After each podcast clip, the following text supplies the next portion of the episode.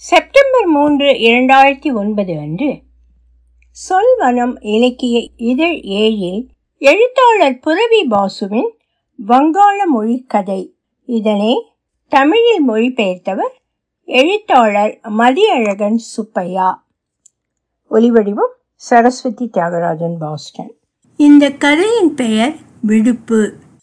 வங்காள மொழி எழுத்தாளர் புரபி பாசு பிறப்பு ஆயிரத்தி தொள்ளாயிரத்தி நாற்பத்தி எட்டு. கிழக்கு பாகிஸ்தானில் பிறந்தார். டாக்காவிலும் அமெரிக்காவிலும் தனது கல்வியை முடித்தார். டாக்கா பல்கலைக்கழகத்தில் படித்துக் கொண்டிருக்கும் போது இவர் எழுத துவங்கினார். இவரது எழுத்துகளில் மதம் அடிப்படைவாதம் மற்றும் பெண்ணிய பிரச்சனைகள் தான் பிரதானமாயிருந்தன. சிறுகதை தொகுதிகள் மற்றும் கட்டுரை தொகுப்பு உட்பட சுமார் பதினைந்து நூல்கள் வெளியாகி உள்ளன. அவர் அமெரிக்காவிலும் பங்களாதேஷிலும் மருத்துவ விஞ்ஞானியாக பணியாற்றி கொண்டிருக்கிறார். இவருடைய சிறுகதையை மதியழகன் சுப்பையாவின் மொழிபெயர்ப்பில் கீழே விழுந்து கொண்டிருந்தது ஆனால் இன்னமும் முழுமையாக விடியவில்லை. சில்லென்று காற்று வீசி கொண்டிருந்தது. ஆரஞ்சும் வெள்ளையும் கலந்து ஒளிரும் பவழமல்லி மரத்தையும் அதன் நறுமணத்தையும் படுக்கையில் படுத்தபடியே உணர்ந்து கொண்டிருந்தாள் ராதா. மற்ற நாட்களில் வாடிக்கையாக இருந்தது போல் கடந்த இரவு ராதா சண்டையிட்டிருக்கவில்லை. அவள் எவ்வித கடுஞ்சொற்களாலும் கணவனுடனோ மாமியாருடனோ நாத்தனாருடனோ வாக்குவாதம் செய்திருக்கவில்லை. அவளது உடல் இயல்பை மீறி சூடாக இல்லை. அதனால் அவளுக்கு காய்ச்சல் இல்லை என்று சொல்ல வேண்டிய அவசியமும் இல்லை. அவள் எவ்வகையிலும் சுகமின்மையாகவோ அல்லது சோர்வாகவோ இல்லை. வெளியே மழை பெய்து கொண்டிருக்கவில்லை. வானம் தெளிவாகவும் அடர் நீளமாகவும் இருந்தது. அசௌகரியத்தை ஏற்படுத்தும்படியாக சீதோஷ்ண நிலை அதிகம் வெப்பமாகவும் இல்லை அதிகம் குளிராகவும் இல்லை. ராதாவின் ஒரே மகன் சதான் உடல் ஆரோக்கியமாகவே இருந்தான். கணவனும் மகனும் அவளுக்கு அடுத்ததாக இன்னமும் தூங்கிக் கொண்டிருந்தனர். ஆயினும் இன்று சமைக்கப் போவதில்லை என்று ராதா திடீர் முடிவெடுத்தாள். அவள் இன்று கண்டிப்பாய் சமைப்பதில்லை என்று தீர்மானமாய் முடிவெடுத்திருந்தாள். இல்லை இன்று அவள் சமைக்கப் போவதே இல்லை. அவள் சூரியனை அழைத்து இன்று நான் படுக்கையில் நீண்ட நேரம் கிடக்க வேண்டும். அதனால் தாமதமாக உதித்தால் போதும் என்று சொன்னாள். அவளால் இருளுடன் பேச முடியாமல் போய்விட்டது. காரணம் அவன் தனது முடிவை எடுக்கும் முன்னரே அது விலகி போய்விட்டிருந்தது. உங்கள் காலை பாடலை நிறுத்தாதீர்கள். நான் படுக்கையில் விழித்த நிலையில் கிடந்து உங்களின் இசையை கேட்க வேண்டும் என்று பறவைகளை பார்த்து சொன்னாள். அவள் மேகங்களை அழைத்து சூரியனுக்கு உதவுங்கள். பறக்கும் உங்கள் சேலை மடிப்பிற்குள் அவனை மறைத்து வையுங்கள் என்று சொன்னாள். பவழமல்லி மரத்தை பார்த்து இன்னும் இருளாக இருப்பதாக கற்பனை செய்து கொள். உனது மலர்களை பூமியின் மேல் தூவாதே என்று அறிவுரை வழங்கினாள். நீயே துளி துளி ஆகிவிடு. பின் மெதுவாய் புல்லின் மேல் சென்று படிந்துவிடு என்று பனியிடம் சொன்னாள். ராதா சொன்னதை சூரியன் கேட்டுக்கொண்டது அது வெகு நேரத்திற்கு உதிக்கவே இல்லை. மேகம் தானாகவே சிதறி பரவி தெளிந்த நீல வானத்தை போட்டி கொண்டது. பறவைகள் காலையின் முதல் பாடலை மீண்டும் மீண்டும் பாடிக்கொண்டிருந்தன மலர்கள் தங்கள் காம்புகளிலேயே ஒட்டிக்கொண்டு பவழமல்லி மரத்தை இன்னும் பொலிவாக்கின. பனித்துளிகள் தொடர்ச்சியாய் புழிந்து புல்லை நனைத்து அதை அன்பால் நிரப்பிக் கொண்டிருந்தன. ராதா சாவகாசமாக படுக்கையில் மேல் புரண்டாள் அங்கேயே படுத்திருந்தாள். அதே சமயம் வீடு முழுவதும் கூச்சலும் குழப்பமுமாக இருந்தது. வீட்டின் அனைத்து உறுப்பினர்களுக்கும் இன்று எழுந்திருப்பதில் தாமதமாகி விட்டது. சதானுக்கு அவனுடைய பெருக்கல் வாய்ப்பாடும் கையெழுத்தும் மறந்துவிட்டன. அவன் அங்குமிங்குமாக ஓடிக்கொண்டிருந்தான் மற்றும் வெளியிலேயே பார்த்து கொண்டிருந்தான். தற்போது ராதாவின் கணவன் அயனின் முறை அவனுக்கு கிராமத்து சந்தைக்கு போக வேண்டியது இருந்தது. மற்றும் அவளது நாத்தனார் ஒன்று பள்ளிக்கு தாமதமாக போகப் போகிறாள். அவளது மாமியார் காலை பிரார்த்தனைகளை முடித்திருந்தாள். மேலும் நாளின் முதல் உணவுக்காய் மிகுந்த எதிர்பார்ப்புகளுடன் காத்திருந்தாள். ஆனால் ராதா இன்னும் படுக்கையில்தான் கிடந்தாள். ராதா என்று சமைக்கப் போவதில்லை. இல்லை அவள் இன்று கண்டிப்பாய் சமைக்கப் போவதில்லை. இன்று ராதா சமைக்கப் போவதில்லை. என்ன கேள்வி வந்துச்சு? இன்னைக்கு அப்படி என்னதான் ஆச்சுது? நீ இன்று எங்களையெல்லாம் பட்டினி கிடக்க செய்கிறாயா? சரியா சொல்லு. என்னதான் நடக்கிறது? மகன் அம்மா மகள் மூவரும் ஒரே குரலில் அவளிடம் கேள்வி கேட்டார்கள். ராதா இது பற்றி வருத்தப்படவில்லை. அவள் தனது படுக்கையை விட்டு எழுந்தாள். மெதுவாக மிக சௌகரியமாக தரையில் நடந்து சென்றாள். அந்த அறையில் மூலையில் இருந்த பானையை தூக்கி தனது இடுப்புக்கு கொண்டு வந்தாள். ராதா குளத்தை நோக்கி மெதுவாக நடந்தாள். ஏ மகா இன்னைக்கு வெறும் வயத்தோட தான் வேலைக்கு போகணுமா? ராதா அமைதியாக இருந்தாள். அவள் கணவன் வியப்பில் ஆழ்ந்திருந்தான். நான் பள்ளிக்கு போக நேரமாயிட்டு மருமகளே. ராதா அமைதியாக இருந்தாள்.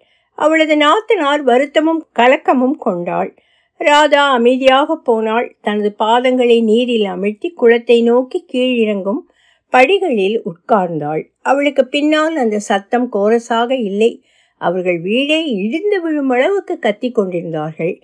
அவளது மாமியார் ஏற்கனவே தனது கூச்சலால் அண்டை வீட்டார் பலரை கூட்டியிருந்தாள். ராதா அசையாமல் இருந்தாள். அவள் தண்ணீரை உற்று பார்த்தபடி அமைதியாக இருந்தாள். புந்தி பொஜரி காலிஷா கஜோலி ஆகிய வகை மீன்குட்டி கூட்டமொன்று அவளது பாதங்களை மொய்த்தன. ஓ தயவு செய்து போங்கள். இன்று நான் உங்கள் யாருக்கும் உணவு கொண்டு வரவில்லை. ஆனாலும் அவளின் பாதத்தை சுற்றி மகிழ்ச்சியாய் அவை பல்டி எடுத்து கொண்டிருந்தன. தங்களுக்கு அருகில் ராதா இருப்பது அவைகளுக்கு மகிழ்ச்சியாக இருந்தது. அவைகள் அதைவிட வேறெதுவும் கேட்கவில்லை. ராதா வானத்தை பார்த்தாள். சூரியன் அவளை பார்த்து ஒரு அர்த்த புன்னகையோடு உனக்கு என் மீது கோபமா?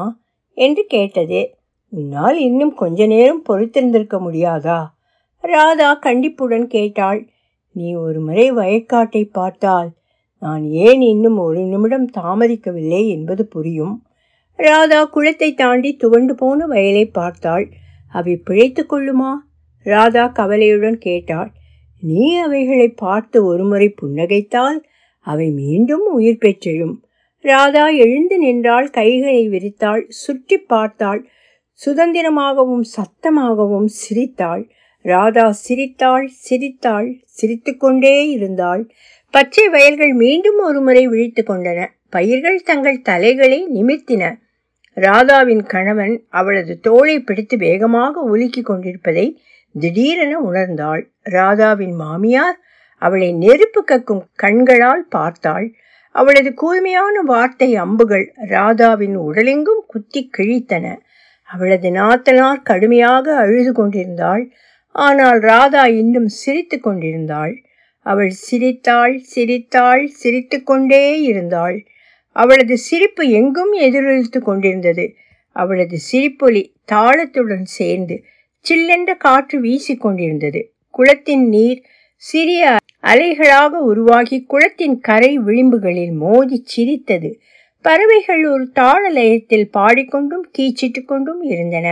மீன்கள் நீரில் ஆடிக்கொண்டும் தரைக்கும் தண்ணீரின் ஆழத்திற்குமாய் மீண்டும் மீண்டும் துள்ளி குதித்து கொண்டிருந்தன. மலர்கள் இலைகளோடு நட்பாகி ஒருமித்து தங்கள் தலைகளை ஆட்டிக் கொண்டிருந்தன. ராதா சிரித்தாள் ராதா சிரித்தாள் ராதா சிரித்துக்கொண்டே இருந்தாள். சினம் கொண்டு அவளது கணவன் அரிப்பானையை அவளிடமிருந்து பிடுங்கி தரையில் போட்டு உடைத்தான். பின் வார சந்தைக்கும் வெறும் வயிற்றோடு கிளம்பி போய்விட்டான். அவளது மாமியாரின் சாபங்களும் கத்தலும் இன்னும் கூர்மையாக வீர் வீர் என்று ஒலித்து கொண்டிருந்தன. பயந்து போன அவளது நாத்தனார் மெதுவாக பக்கத்து வீட்டிற்கு நகர்ந்து போய்விட்டாள். அவளது மகன் சதான் மெதுவாக வந்து குளத்தின் கரை விளிம்பில் வந்து நின்றான். ராதா இன்று சமைக்கப் போவதில்லை. அவள் இன்று கண்டிப்பாய் சமைக்கப் போவதில்லை. இன்று ராதா சமைக்கப் போவதில்லை. ராதாவுக்கு திடீரென தலை கிறுக்கிறுத்தது. அவளுக்கு வாந்தி வந்தது. ஆனால் அதை அடக்கி கொண்டாள்.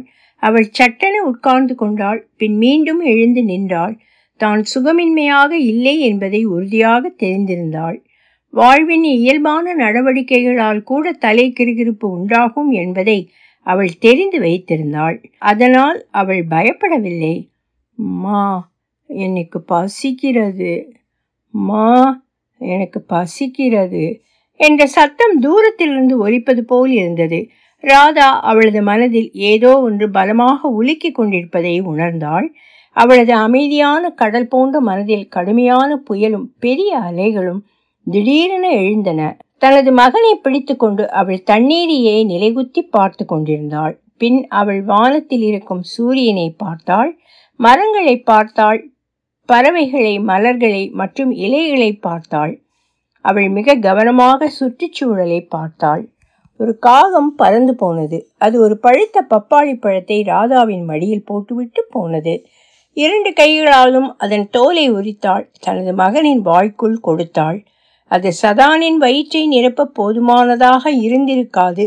ராதா மீன் கொத்தியை கூப்பிட்டாள். அதனிடம் போ போய் இந்த குளத்தின் நடுப்பகுதியிலிருந்து அல்லித்தாவரத்தின் பருத்த விதையை என் மகனுக்காக பறித்து வா. என்று உத்தரவிட்டாள். அது பருத்த விதையாக இருந்தது. பசித்த வயிற்றுக்கு போதுமானது. ஆனால் ராதாவின் மகன் அதில் கொஞ்சத்தை தான் சாப்பிடுவான். அம்மா எனக்கு ரொம்பவும் பசிக்கிறது. இன்றைக்கு நீ சமைக்க மாட்டாயா? சதான் நான்கு வயது பையன். அவன் கொலை பசியில் இருந்தான். ராதா அவனுக்கு கொடுத்ததை கொண்டு எப்படி பசி ஆறி இருக்க முடியும்? அம்மா இன்றைக்கு நீ சமைக்க மாட்டியா? அவள் தனது இதயமே வெடிப்பதாய் உணர்ந்தாள். அவளால் இப்படியே இன்னும் அதிக நேரம் இருக்க முடியும் என்று நம்பிக்கை இல்லை. ஆனாலும் அவள் இல்லை என்று பதிலளித்தாள் ராதா இன்று சமைக்கப் போவதில்லை.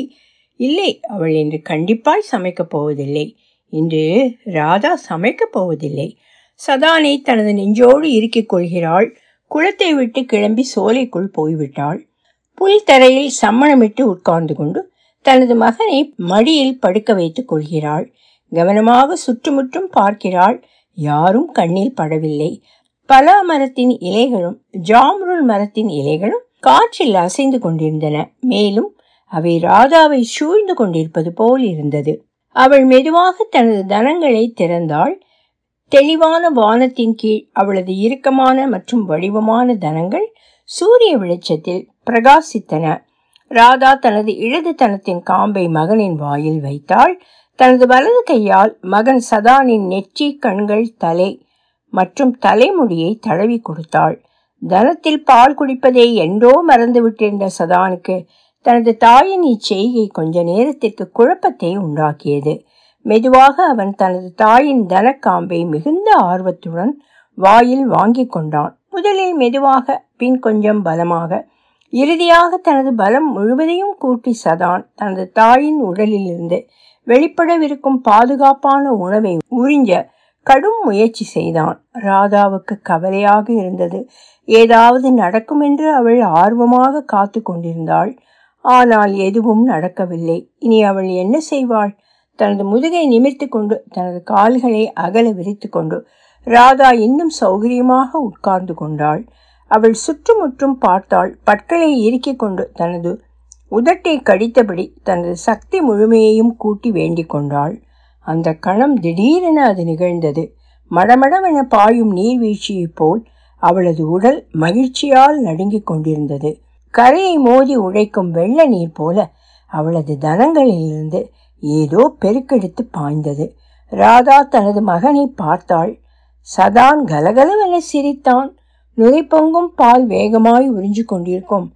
அவனது இதழ்களிலிருந்து தரையில் வழிந்தோடி கொண்டிருந்தது. ராதா சிரித்தாள்.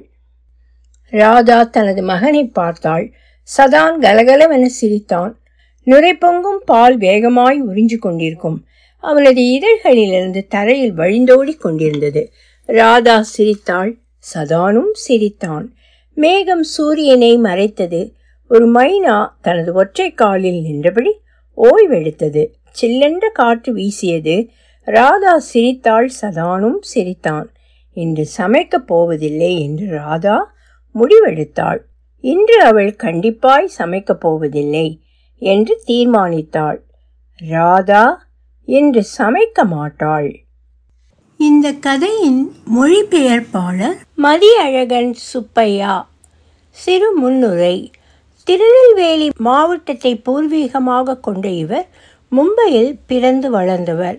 தமிழ் இந்தி மராத்தி ஆங்கிலம் தெரிந்த இவர் ஆங்கில இலக்கியத்தில் முதுகலை பட்டம் பெற்றவர். நாடகங்களை எழுதி இயக்கம் செய்ததுடன் விளம்பர படங்களில் மொழிபெயர்ப்பு மற்றும் இயக்கப் பணிகளில் நல்ல அனுபவம் கொண்ட இவர் சிறுகதைகள் கவிதைகள் மற்றும் மொழிபெயர்ப்புகளும் செய்துள்ளார்.